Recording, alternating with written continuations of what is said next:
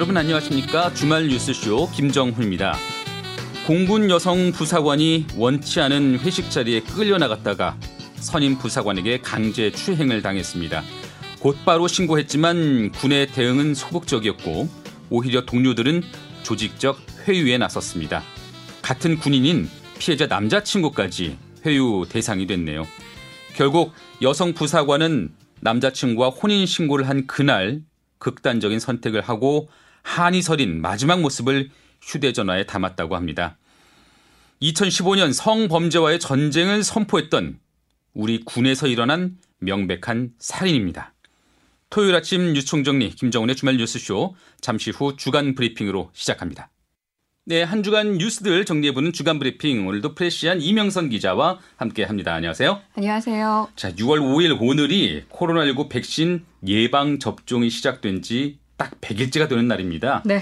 고령층 중에는 이제 1차 접종자가 눈에 띄게 늘었고 젊은 층 사이에서도 지금 자녀 백신을 신청하는 그런 물결이 보이는 것 같아요. 네. 적극적으로. 어, 백신 예방 접종이 지난 2월 26일에 시작됐습니다. 99일째인 어제 누적 1차 접종자 수가 700만 명을 돌파했다고 하는데요. 전체 대한민국 인구의 13.8% 수준입니다. 예. 이에 정부는 6월 중으로 이제 누적 1,300만 명 플러스 알파라는 목표를 설정해 놓고 이 접종률을 25% 이상으로 끌어올린다는 계획입니다. 원래 이번 달 중에 1,300만 명을 접종 받도록 하겠다라는 게 계획이었는데 이제는 플러스 알파까지. 그렇습니다.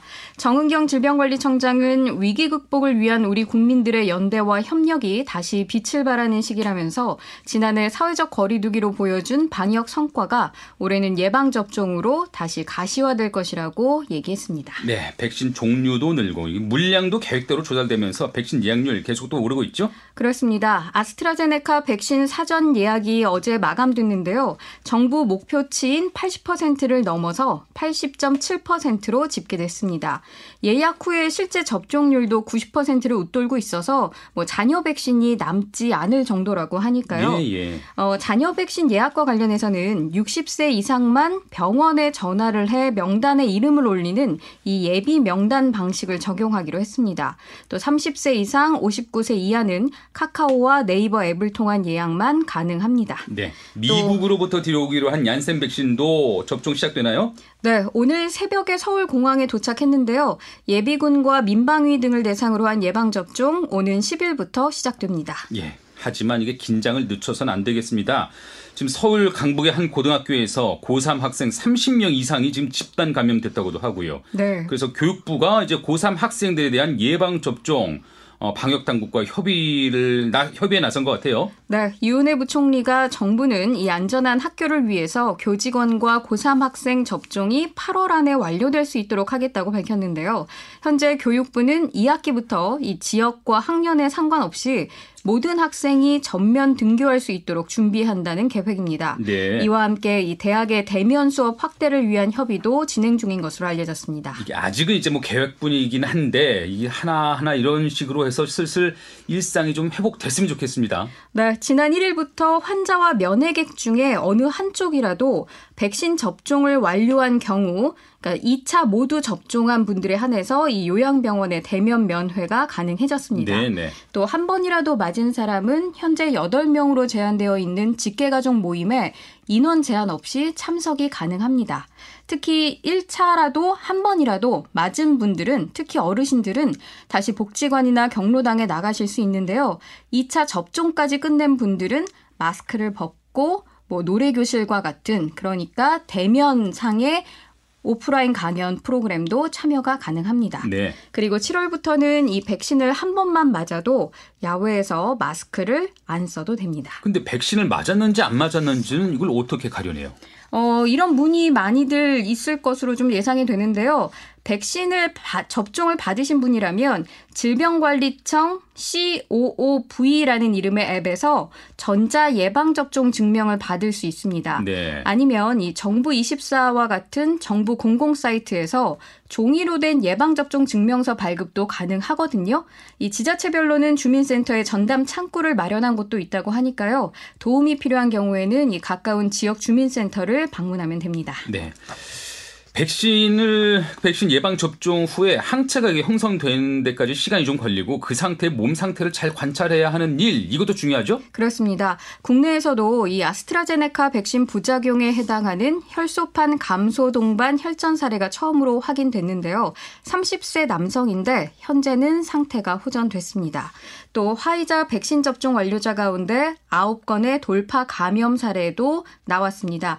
이는 백신 효능의 어떤 문제라기 보다는요. 국내 접종 완료자 가운데 화이자 백신을 맞은 사람이 더 많기 때문에 이 돌파 감염 사례 모두 9건이 이 화이자 백신 접종 완료자 중에 나온 것으로 보고 있습니다. 네. 일반적으로 이 코로나19 백신 접종을 완료하고 2주가 지나면 면역이 그러니까 항체가 형성된다 이렇게 보고 있지만요. 백신의 감염 예방 효과가 100%는 아니기 때문에 접종 완료자라고 하더라도 코로나19에 감염될 위험성은 언제든지 있습니다. 예, 이 점 잘 알아두셔야 되겠고요. 아, 20대 여군이 성추행 피해를 호소하며 또 40대 IT 노동자가 직장 내 괴롭힘을 호소하며 각각 극단적인 선택을 했습니다. 두 사람의 죽음, 음, 우리 사회에 던지는 파장이 좀 만만치 않은데 하나씩 살펴보죠. 어, 공군 20전투 비행단 이모 중사가 혼인 신고를 한 날 나의 몸이 더럽혀졌다. 모두 가해자 때문이다라는 말과 함께 자신의 마지막 모습을 휴대폰에 남겼습니다. 그리고 다음 날 이 남편에 의해서 관사에서 숨진 채 발견됐는데요. 이 같은 소식이 언론에 보도된 지 이틀 만에 군사경찰은 가해자 장모 중사에게 구속영장을 발부했습니다. 장 중사는 지난 3월 초 차량 뒷좌석에서 고인이 된 이중사를 강제 추행한 혐의로 국방부 영내 미결 수용실에 수감됐습니다. 네, 이제 뭐 군 검찰이 해당 부대에 대해서 압수수색을 했고요. 이성용 공군 참모총장도 사의를 표명했어요. 네, 문재인 대통령은 이성용 공군 참모총장의 사의를 즉각 수용했습니다. 다만 서 국방부 장관 책임론에 대해서 이 청와대는 현재 경질까지 검토하느냐는 질문에는 답하기 적절치 않다며 거, 거리를 뒀는데요. 국민의힘은 해당 사건을 군정 농단 사건으로 규정하고 대통령의 사과와 서 국방부 장관 경질을 요구하고 있습니다. 네. 이 사건에 대한 언론 보도가 나온 지 이틀 뒤에 가해자가 수감됐는데 사건 발생 시점부터 하면은 석 달이라는 시간이 걸렸습니다. 공군은 대체 뭘 한 건지 그래서 조직적으로 사건을 무마한 것 아니냐는 그런 의혹이 제기되고 있고요. 네, 이중사는 이 장중사에게 강제 추행을 당한 바로 다음 날 A 상사에게 보고를 했고 A 상사는 다시 B 준이에게 보고를 했습니다. 그런데 이 B 준이가 상부 보고 없이 사건을 무마한 것 아니냐, 사건 무마 시도를 한 의혹을 받고 있는 겁니다. 네. 특히 군사 경찰은 이 초기 수사 과정에서 이중사와 장중사의 음성이 담긴 차량 내 블랙박스 영상을 확보했다고 하는데요. 그럼에도 불구하고 압수조차 하지 않은 것으로 드러났습니다. 이 영상에서는 하지 마세요 라는 이중사의 절박한 목소리가 담겨 있는 것으로 전해지고 있습니다. 네. 현재 유족들은 장중사 외에도 상관 3명을 추가로 고소한 상태입니다. 이 중에는 과거 이중사를 성추행한 또 다른 선임 부사관도 포함된 것으로 알려졌습니다. 예. 유족 측 법률 대리인이죠. 김정한 변호사가 지난 3일 김현정의 뉴스쇼 그 인터뷰에 나왔었는데요. 이중사의 남자친구까지 사건과 관련해서 회유를 받았다고 해요. 이 군 성범죄 사건 이게 계속 반복되는 문제인데 그렇습니다. 사건이 발생할 때마다 뭐 원스트라이크 아웃제 등 대책을 냈지만 이번 사건 역시 과거에 했었던 그런 대처와 크게 다를 바가 없어 보여요. 네, 성희롱 가해자 진급 금지를 내용으로 하는 원 스트라이크 아웃제가 나온 때가 2015년 3월입니다. 그런데 지난 해에만 육군에서는 118건, 해군과 해병대에서는 45건, 공군에서는 15건 등 이 군 성범죄는 계속해서 발생하고 있는데요. 네. 이렇게 군 성범죄가 근절되지 않는 원인으로는 상하 관계 또 명령 하달과 같은 조직 문화 그리고 잘못을 숨기려고 하는 관행 등이 계속 지목되고 있습니다. 해병대에서 발생한 이 성추행 사건 보도가 최근에 또 나왔는데 피해자는 이 강제 추행을 당하고도 본인의 상관에게 감사합니다라는 답을 해야 하는 것으로 이런 교육 행태가 좀 네, 드러나고 있습니다. 전형적인 권력형 성희롱 성추행이 반복적으로 발생하고 있는 셈입니다. 또 수사와 처벌까지 모두 군 내부에서 이뤄지는 구조 또한 문제로 지적되고 있는데요. 2015년부터 2020년 6월 말까지 각 국내 군사 법원에서 다뤄진 성범죄 재판 1,700여 건 가운데 실형 선고는 175건, 그러니까 10%에 불과합니다. 민간인들의 성범죄 실형 비율이 25% 조금 넘거든요. 음. 이와 비교하면 15%포인트 이상 낮은 수치입니다. 국내에서 일어난 성범죄가 왜 유독 이렇게 유도, 유야무야 넘어가는 비율이 높으냐? 네. 어, 심상정 정의당 의원 같은 경우는요, 군사범죄도 아닌 성폭력 사건을 왜 군에서 수사하고 군사 재판까지 받게 해야 하느냐라면서 비군사 범죄는 민간 사법 절차에 따라 수사와 재판이 이루어지도록 해야 한다고 주장하고 있습니다. 네, 뭐 조직 문화 얘기를 안 할 수가 없는데요. 스스로 목숨을 끊은 네이버 직원 역시 지금 직장 내 괴롭힘과 연관이 돼 있다 이런 얘기 나오죠? 네. 네이버 직원 A 씨가 지난 5월 25일 자신의 아파트 단지에서 쓰러진 채 발견됐는데요. 병원으로 옮겨졌지만 끝내 숨졌습니다. A 씨는 업무 관련 스트레스를 호소하는 내용의 메모를 남겼다고 하는데 이 직장인 익명 커뮤니티인 블라인드에는 A 씨가 직장 상사로부터 장기간 폭언 등 괴롭힘을 당해왔다는 폭로가 줄줄이 올라왔습니다. 네. 네이버 노조에 따르면 고인을 괴롭힌 상사는 이 네이버에서 문제를 일으키고 넷마블로 이직을 했다가 다시 이직한 이 넷마블에서도 직장 내 괴롭힘 등의 문제를 일으켰다고 하는데 네. 그럼에도 불구하고 네이버 요직에 다시금 배치됐습니다. 참. 노조의 노조는 이에 어, 문제적 인물이 다시 요직에 배치됐다는 것은 학연, 지연 등의 경도된 인사 배치가 행해져 왔다는 사실의 방증이라면서 IT 업계 급성장의 이면에 합리적이지 못한 조직 문화가 존재하고 있었다라고 꼬집었습니다. 그러면서 IT 노동자의 이 극단적 선택은 조직 구조에 의한 사회적 타살이라고 주장하고 있습니다. 뭐 여군, 여군, 부사관, 뭐 IT 노동자 이렇게 뭐 극단적인 선택을 할 수밖에 없었던 이유가 경직되고 폐쇄된 그런 조직 문화와 좀 직결돼 있는 것으로 보여요. 어, 그런데 이런 조직 문화가 또 쉽게 바뀔 것 같지는 않습니다. 예? 이 블라인드 IT 기업 게시판에 최근에 비싹이 늘었다고 하는데요. 비싹이 뭐예요? 빛보다 빠른 삭제를 줄인 말입니다. 예. 어, 회사의 조직 문화를 성토하는 글이 이번 IT 노동자의 극단적 선택을 계기로 이제 올라오고 있는데 이런 글이 올라오기 무섭게 삭제된다고 합니다. 익명인 만큼 이 글 작성자가 직접 삭제를 하거나 아니면 수차례에 걸친 어떤 신고하기 기능을 통한 삭제만 가능하거든요. 그런데 최근 들어서 비싸게 늘었다는 것은요. 이 블라인드를 감시하는 기업 관련자들이 신고하기를 반복적으로 누르고 있는 것 아니냐라는 의심이 나오고 있습니다. 가린다고 가려지지 않습니다.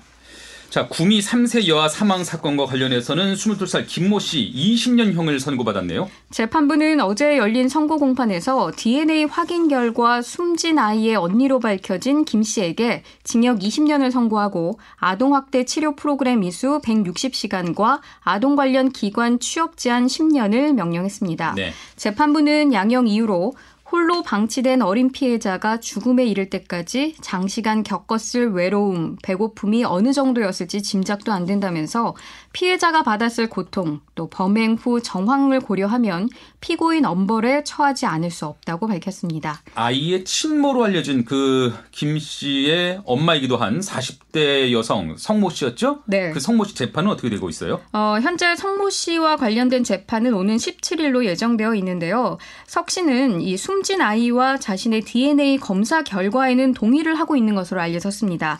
그러나 이 같은 DNA 확인 결과가 출산 사실을 증명할 수는 없다고 주장하고 있습니다. 내 자식의 DNA가 맞다. 근데 출산한 적은 없다. 네. 이해 안 되는 일이 많습니다. 어, 태어난 지 29일 만에 숨진 아기와 관련된 재판도 있었죠? 갓난아기가 시끄럽게 운다는 이유로 상습 폭행에 숨지게 만든 남성 A씨가 징역 12년을 선고받았습니다. 동거녀인 B씨 역시 징역 4년을 선고받고 법정 구속됐는데요. 네. 어, 지난해 4월 이 A씨는 임신 상태인 B씨와 교제를 하면서 아이가 태어나면 입양을 보내기로 하고 동거를 시작했다고 합니다. 어허. 그렇게 11월 말에 아이가 태어났는데 심장 잡음이 있어서 초음파 검사가 완료돼야지만 입양 기간에 인계할 수 있다는 말을 들은 겁니다. 예. 그래서 일단 아이를 데리고 있기로 하면서 이제 원룸에서 세 사람이 함께 생활을 한 건데요. 이후 A 씨는 아기가 시끄럽게 운다는 이유로 손을 대기 시작하더니 거의 매일 폭력을 행사했다고 합니다. 그러던 중 12월 말에 아기가 숨을 헐떡거리며 호흡이 불안정했지만 학대 사실이 발각될까봐 병원에 데려가지 않았고 결국 숨을 쉬지 않자 예. 그제서야 119에 신고했습니다. 에요. 어, 아기가 병원에 도착했을 때는 이미 뇌사 상태에 빠진 다음이었다고 하는데요. 결국 12월 28일 숨을 거뒀습니다. 태어난 지 29일 만이었고요. 키는 46cm에 몸무게는 4.23kg이었다고 합니다. 착잡한 소식들이 끊이지가 않네요.